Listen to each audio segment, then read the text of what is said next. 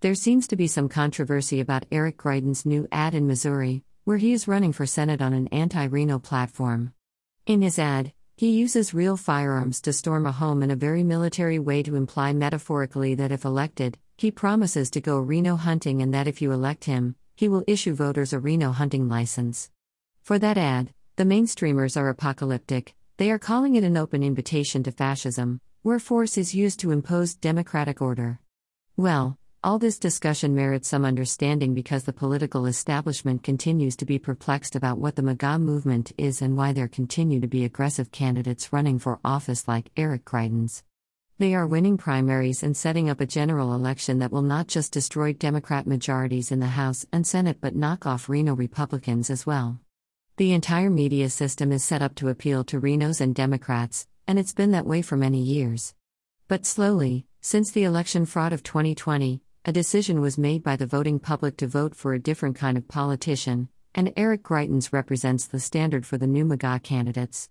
What voters want when they talk about hunting RINOs is revenge for selling out America over the years.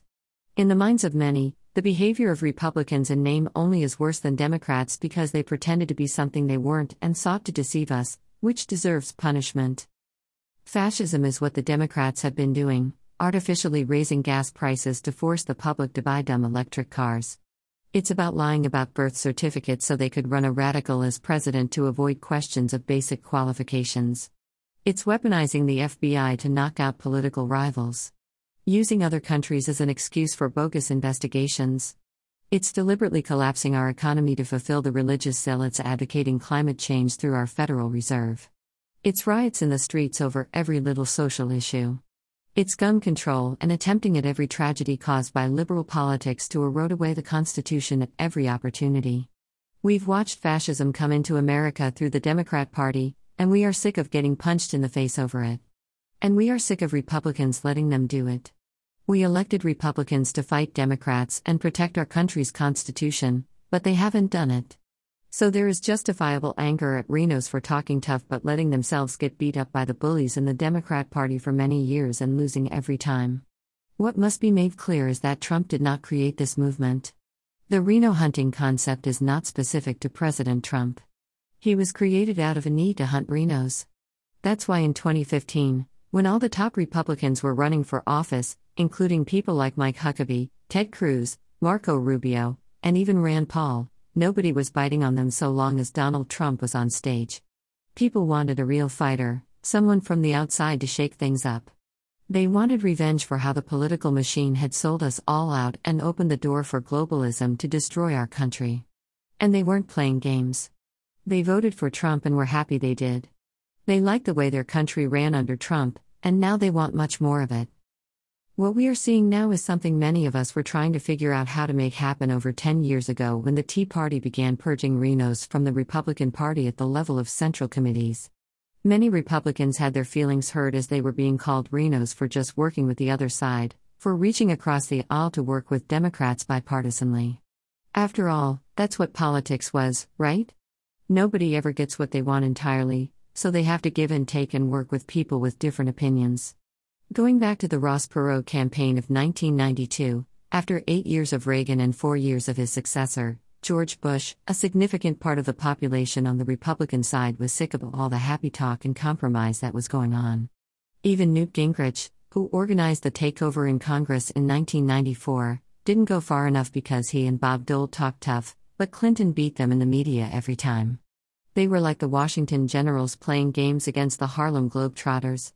The Generals never win and always end up losing in comedic ways to the Globetrotters. That's not what we wanted in politicians. We wanted winners, and many people have worked their entire adult lives to build a platform where that could happen, where winners on the conservative side would actually occupy offices. What the political establishment did to Trump before, during, and after the presidential office has been disgraceful because they are mad that we gave them politicians as voters who refused to lose. Trump expected to win, and that's essentially what the MAGA movement is in politics. We want revenge for all the losses Republicans have given up without a fight over the years, and we want a House and Senate that thinks the same way, so that is what we have been building now for several years, culminating in the kind of campaign that Eric Greitens is running in Missouri for Senate.